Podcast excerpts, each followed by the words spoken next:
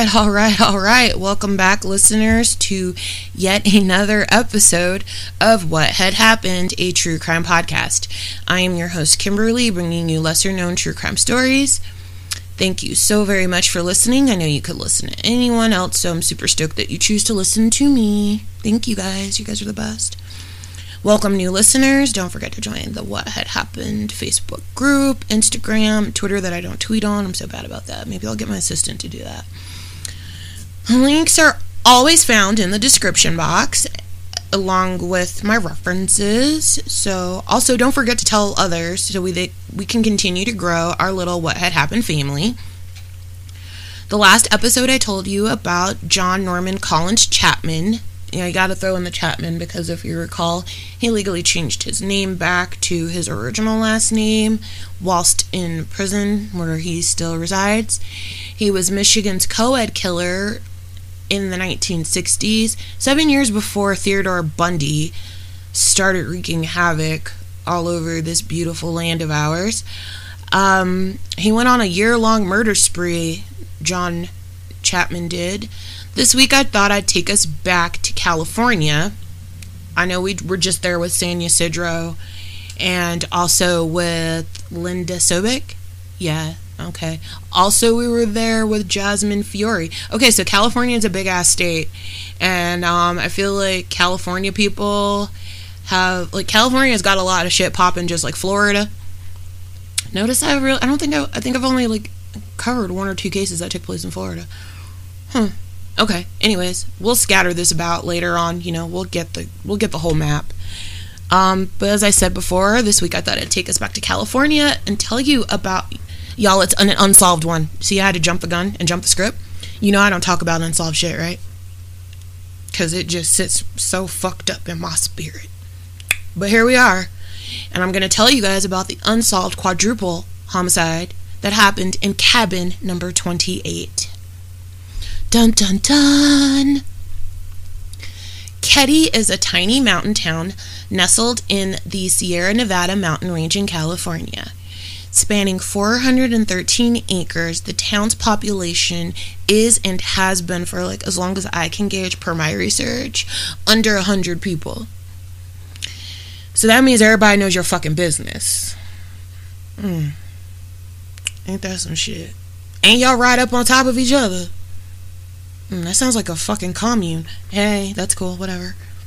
Anyways, Keddie is one of 16 towns in Plumas County, which spans 2,613 square miles. That's a nice chunk of area to have to preside over if you work for Plumas County, for sure. Uh, in the fall of 1979, Keddie's population increased by six when newly separated Glenna Sue Sharp, 34, at the time, and her five children moved into house number 28 after spending the summer in a rented trailer in the neighboring town of Quincy, where Glenna Sue's brother resided.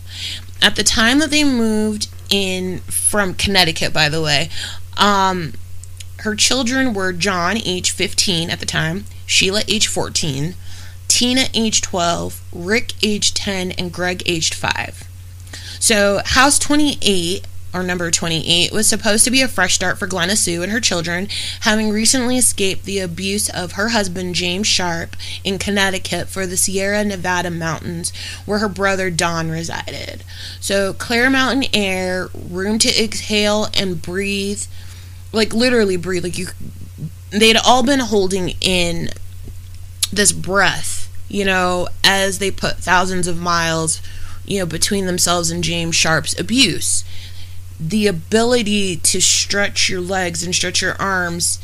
Um, I don't know how many of you listeners have ever explored and been to a mountain range or any group of mountains. It is an experience to be held. Um, it's amazing. I don't give a shit if you guys walk through the fucking forest or what. Well, you know, well I do because you know bodies, but that's because true crime is super fucked up. But, you know, there's this feeling of oneness with nature when you're up there. And it's cathartic as fuck. Especially if you've got kids. Let them stretch their legs, let them get out their angst, let them play. let them be free to explore nature and learn about, you know, everything around them in a way that is not immersed in technology, communications, all of that stuff. Getting back to basics. Super dope. Okay, so that was my sidebar. Well, one of many, I'm sure. Anywho, for almost two years, Glenna Sue and her children had grown to become a part of the Kitty the Keddie community. So, what had happened on April 11th, 1981, inside of the house, inside of house number 28? The day was super normal, which is to say that there wasn't a moment that wasn't filled with some sort of activity. Glenna Sue's fifth child, Rick, had baseball tryouts in the nearby town of Quincy, which required a lunchtime pickup. So after dropping Rick off at Gansner Field, Glenna Sue, Sheila, and Greg paid their friends, the Meeks family, a visit. At about 11:30, Glenna Sue and her two children departed and headed back to Gansner Field to pick up Rick. At the mouth of Quincy, um, because like there's like canyons and you're going, you know, you're literally like in the mountains. So those of you guys who've been to mountains, you know what the fuck I'm talking about. Okay, so they're at like the mouth or like at the base of Quincy, right, at the foot. And so Sue and her children just happened upon her oldest child, John. And I'm sorry, I just referred to her as Sue, Glenna Sue. Like she primarily went by Sue, but like in Wikipedia, they introduced her as Glenna, and I'm that asshole that will call you by your government name. So, okay, Glenna Sue and her two children picked up John and his friend Dana Hall Wingate. They were hitchhiking from Quincy to Keddie. You already know, if you listened to last week's episode, I went off on several tirades about fucking hitchhiking. okay. Yeah, hitchhiking. Okay. So Glenna Sue picked up the boys and they drove approximately six miles back to Keddie. At about 3.30, John and Dana hitchhiked back to Quincy. Jeez Louise. I mean, like, I get it. It's what people did to get around, but for fuck's sake, put your damn thumbs back in your pockets, please. Jeez Louise. Sorry, hitchhiking, like, it's that thing that fucks me up. One of the many. Anyways, I lose my fucking shit every time I hear hitchhiking. But whatever, the hitchhiking was a success. And I know that hitchhiking is and always has been dangerous as fuck. For the love of all things sacred. And ugh, please stop fucking hitchhiking rides. Stop hitching rides. Anyways, witnesses later recalled seeing John and Dana downtown in downtown Quincy late that after evening. So the hitchhiking again was a success. Thank goodness. But meanwhile, back at the Sharp home, daughter Sheila had plans to sleep over at their next door neighbors, the Seabolts family's home. In the Sharp home, Glenna Sue stayed in with Rick, Greg, and their friend who was just like a hair younger. His name was Justin Smart. So it should also be noted that at some point, Tina, another one of Glenna Sue's children, was also next door at the Seabolt home watching television. So she was over there for a while. I don't know if she was babysitting. I don't know what she was doing over there, but she was hanging out over there. She was cooling. and then Sheila left for the Sharp home at approximately like 8 p.m. for her little sleepover. And then Tina returned to the Sharp home at about 9:30 p.m. The following morning at 7 a.m., Sheila Sharp gets up. She's over at the Seabolt home. She gets up and she goes back home and she makes a grisly discovery.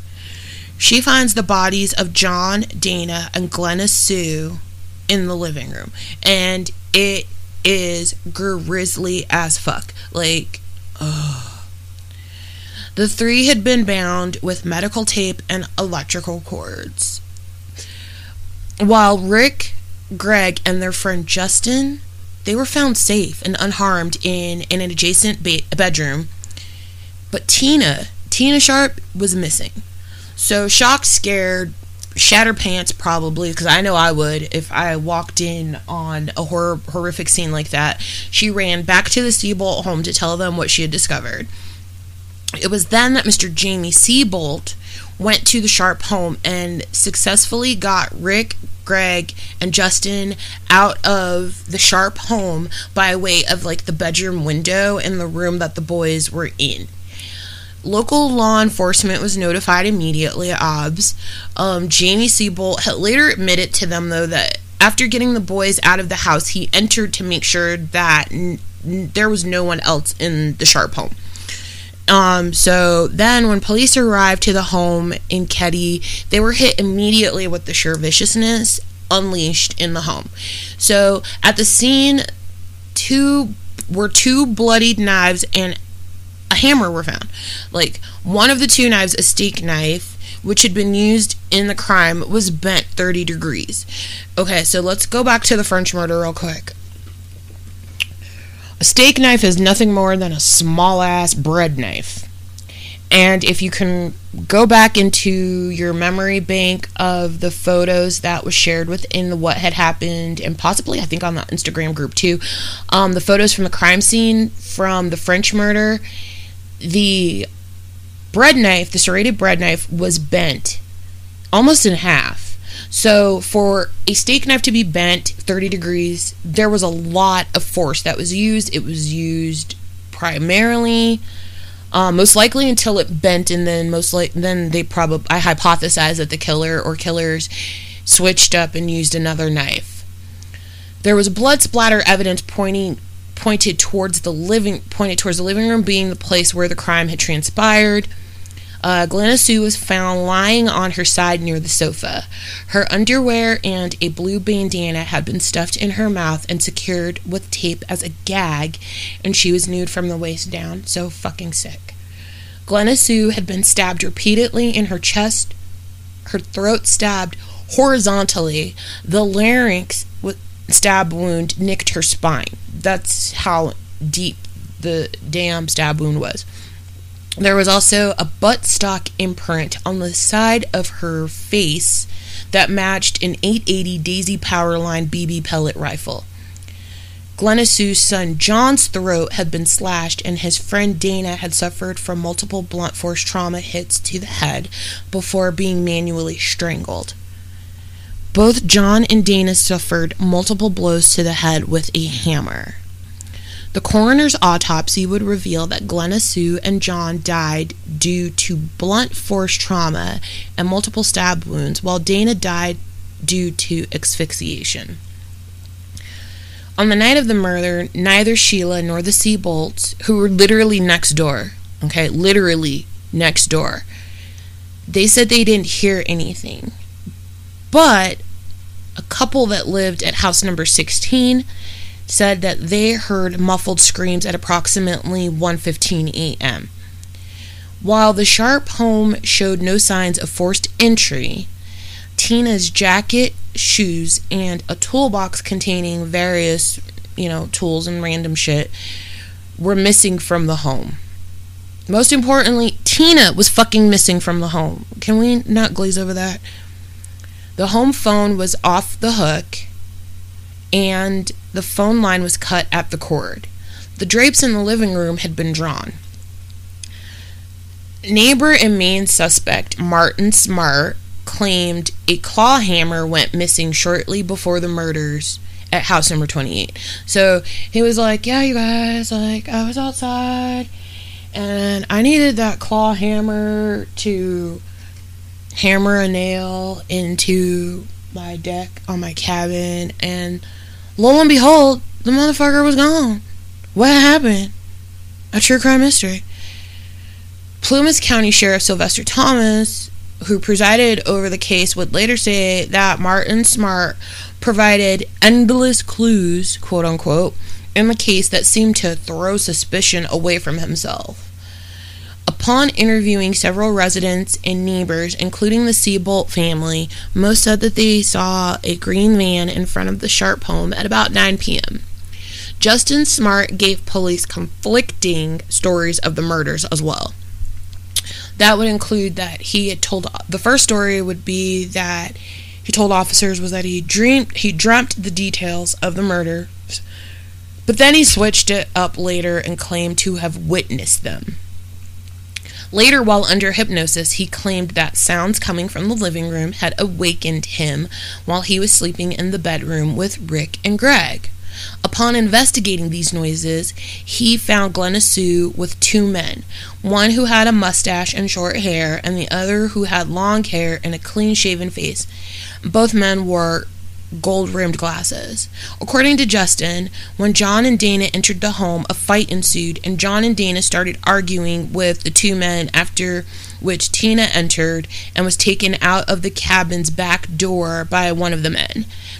The sketches that you know were created off of Justin's descriptions were created by a local novice. So he had no artistic training. He, he he wasn't even an artist. He didn't even like scribble like pyramids and cubes and shit on the sides of napkins at the local diner. He had no artistic background, but like he was like, "You know what, you guys, I'm going to help out." And he essentially presented the police with what I would describe as two steps better than a stick figure. Uh, and the sketches were not helpful. Um, it was never actually explained why they used an inexperienced composite sketch artist when they had access to people who are considered top artists for the Department of Justice and the FBI. but, anyways, this was 1981. This was the wild, wild fucking West. Accompanying the sketches of the men, the suspects were described as being in their late 20s to early 30s. One man stood to be around 5 foot 11 and 6'2 with dark blonde hair, and the other stood to be around 5 foot 6 or 5 to 5 foot 10 with black, greased, nasty hair. Both men were said to be wearing gold framed glasses, sunglasses. The rumor regarding the crimes being ritualistic or motivated by drug trafficking were dismissed as Doug Thomas, the Plumas County Sheriff, um, he was just like, no. He stated that in the week following the murders, that no drug paraphernalia or illegal drugs were found within home house number 28. Carla McMullen, a family friend, later told detectives that Dana had stolen an unknown amount of LSD from local drug dealers. However, there was no proof of this claim. This was just scuttlebutt. Um, and we know about scuttlebutt, right? Rumors are bullshit until they're found to be true. About 4,000 frustrating man hours were spent on the case, and in December 1983, detectives ruled out serial killers Lee Lucas and Otis Toole. And those are the assholes that admitted to killing Adam Walsh, John Walsh's son. Oh, those sick, depraved fucks. Those two will go down in the annals of history for sure. Tina's disappearance was initially being investigated by the FBI as a possible abduction, but on April 29, 1981, the FBI backed off as the Department of Justice was doing an quote unquote adequate job. Bullshit. And that made the FBI's presence, quote, unnecessary. The efforts of making a grid pattern search covering a five mile radius um, around the house conducted with police canines bore no fruit. On April 22, 1984, three years and 11 days after the murders and Tina's disappearance, a bottle collector discovered a cranium portion of a human skull and part of a mandible at Camp 18, which is near Feather Falls, near Butte County, roughly like 100 miles away from Keddie. Shortly after the announcement of the discovery of the remains, an anonymous call came into the Butte County Sheriff's Office identifying the re- remains as those of Tina Sharp. But the call was not documented in the case. Are you fucking kidding me? A recording of the call was found in the bottom of an evidence box at some point after 2013 by a deputy who was assigned to the cold case. The remains were confirmed by a forensic pathologist to be those of long missing Tina Sharp. So sad. In 1984, when Tina's remains were discovered, detectives also discovered a blue nylon jacket, a pair of Levi jeans with a missing back pocket, and an empty surgical tape dispenser. Remember, surgical tape was one of the tools that were used to gag and restrain the victims in the Sharp home. This case has been like literally a labyrinth of questions with very little answers, but plenty of speculation, of course, because again, the population was under 100, so everybody was pointing fingers and talking. For example, 15 years after the murders, in 1996, Robert Joseph Silveria Jr. was examined as a potential suspect in the murders. Who is that? I don't fucking know. In 2004, house number 28 was demolished. In 2008 in a documentary that I only watched literally I'm gonna be very I'm gonna be honest with you guys I only watched like the first five seconds of it. It was such a slow burn that I was like I can't. And that's okay. Sometimes you watch shit and you're like you know what? I'm just gonna read about this because those of us who love to read books know that the books are normally better than anything that can be captured on film. I said it. However, in this instance, I just couldn't, but whatever. I'm a busy person, okay? But if you want to look into it, this documentary took place in 2008. Give that a goog because I didn't even include it in my references. so, in 2008, in a documentary, Justin Smart's mother, Marilyn Smart, claimed she suspected her husband's Martin and his friend John Bo Boubede were responsible for the murders. Marilyn claimed that on the night of the murders, she'd left her husband and Bo at a local bar at about 11 p.m. and returned home so she could go to sleep because, you know, you gotta sleep that shit off, right? Well, at around 2 a.m. on April 12th, she said she was awakened to find the two men burning an unidentified object in her wooden stove. What the fuck? Marilyn also stated that her husband hated Johnny Sharp, quote, with a passion. Which, again, I say, girl, why? However, in the same documentary, Sheriff Doug Thomas said that, like, after personally questioning Martin Smart, um, and Martin having passed his polygraph test, he was cleared as a person of interest. Well, so let's see here. John Bodeby, Bobity would end up dying in Chicago in 1988, and he used to tell people that he was associated with like nefarious people in the crime syndicates within Chicago. Don't know how he died. Don't really care, honestly. Um, while his friend Martin Smart succumbed to cancer in 2000. Now, on March 24th, 2016, nearly 35 years after the murders in house number 28, a hammer matching the description of the hammer Martin Smart claimed to have lost was discovered in a local pond and taken into evidence. Plumas County Sheriff Hagwood, who was 16 at the time of the murders and knew the Sharp family personally, said, quote, The location it was found in, it would have been intentionally put there. It would not have been accidentally misplaced. Plumas County Special Investigator Mike Gamberg also stated at the time that six potential suspects were being examined. In a 2016 article published by the Sacramento Bee detailing the hammer's discovery, they reported that Martin had left Keddie shortly after the murders and drove to Reno. While there, Martin sent Marilyn, his old lady, a letter harping on the personal struggles within their marriage, concluding with, quote, I've paid the price of your love, and now I've bought it with four lives. Ooh. In an interview in 2016, Special Investigator Gamberg, Gamberg stated the letter the letter to Marilyn was quote overlooked in the initial investigation and never admitted into evidence. Later criticizing the initial investigation by saying quote you could take someone coming out of the academy and they'd have done a better job. A counselor whom Martin visited regularly would also allege that he had admitted to the murders of Glenna Sue and Tina, but claimed, quote, I didn't have anything to do with the boys. He allegedly told the counselor that Tina was killed to prevent her from identifying him, as she, quote, witnessed the whole thing. In April 2018, Special Investigator Gamberg stated that DNA evidence recovered from a piece of tape uh, from the scene from the crime scene matched that of a known living suspect.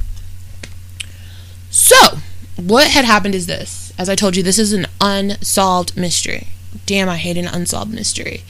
What we know is this. There were a lot of fucking suspects who could have happened into house number 28. It is a literal who's who we don't know, but because DNA evidence from that piece of tape, you know, has come about all of these years later, and we've seen this now recently in true crime, where a lot of cold cases have been solved due to evidence from, for instance, like using Ancestry or 23andMe you know, so that we can close these cases. So, um, the most recent update that I saw was that as of early 2021, the case is very close to being solved uh, because they have to keep this under their lid. They don't want to just, you know, say, oh, it was, what did you say, sir? Colonel Mustard in the library with the candlestick. We can't just come up with that immediately off the rip. This is this also kind of reminds me of Enron's, uh, the East Area rapist, who, uh, and he was also the Golden State Killer, who Michelle McNamara was on the hunt for, and how we found out who he was, you know, before, you know, right after this whole 23andMe explosion and then we were able to have that bastard die whilst incarcerated. So I feel horrible for Glenna Sue and all of the lives lost. Her, her children, her, you know, the friend of her child. It's so fucking tragic. And the fact that the person was able to move in and out of that cabin without Sheila and the Seabolts hearing what was going on and to get the hell out of town really quickly or even just stay there and just sit there you know this person very well could live in like one of the neighboring mountain towns i have no clue that's why this shit is unsolved and that's why this shit is perplexing and this is why kimberly does not do yes i refer to myself in the third person this is why i do not work with unsolved mysteries i need resolve at the end of the day so I will definitely be keeping my eyeballs open on the news and see how this, you know, transpires. See if we can get some closure. Because, wower. Like, I mean, this is a quadruple homicide that has gone unsolved for 40 years. So, let's solve this bitch. Anyways, you guys, this was a. I don't even know. Let's check and see how much time I've prattled on. This is probably one of the shortest episodes in the history of what had happened a true crime uh, podcast because it's an unsolved mystery, so there's not as much meat and potatoes to get into. Hope you guys enjoyed this half hour episode. I'm going to live my best weekend life. Hope you guys are having the best weekend ever. Uh, be safe, wear those masks, watch your fucking hands, get vaccinated get boosters, distance yourselves from people if you have to. But again, mask up if you're in large groups. You know what to do. You know what to do. Common sense dictates you know what to do. We've been doing this for like a smooth year and a half now, so carry on. Have a great weekend, and I will see you soon with another lesser known true crime story. Outro music, please.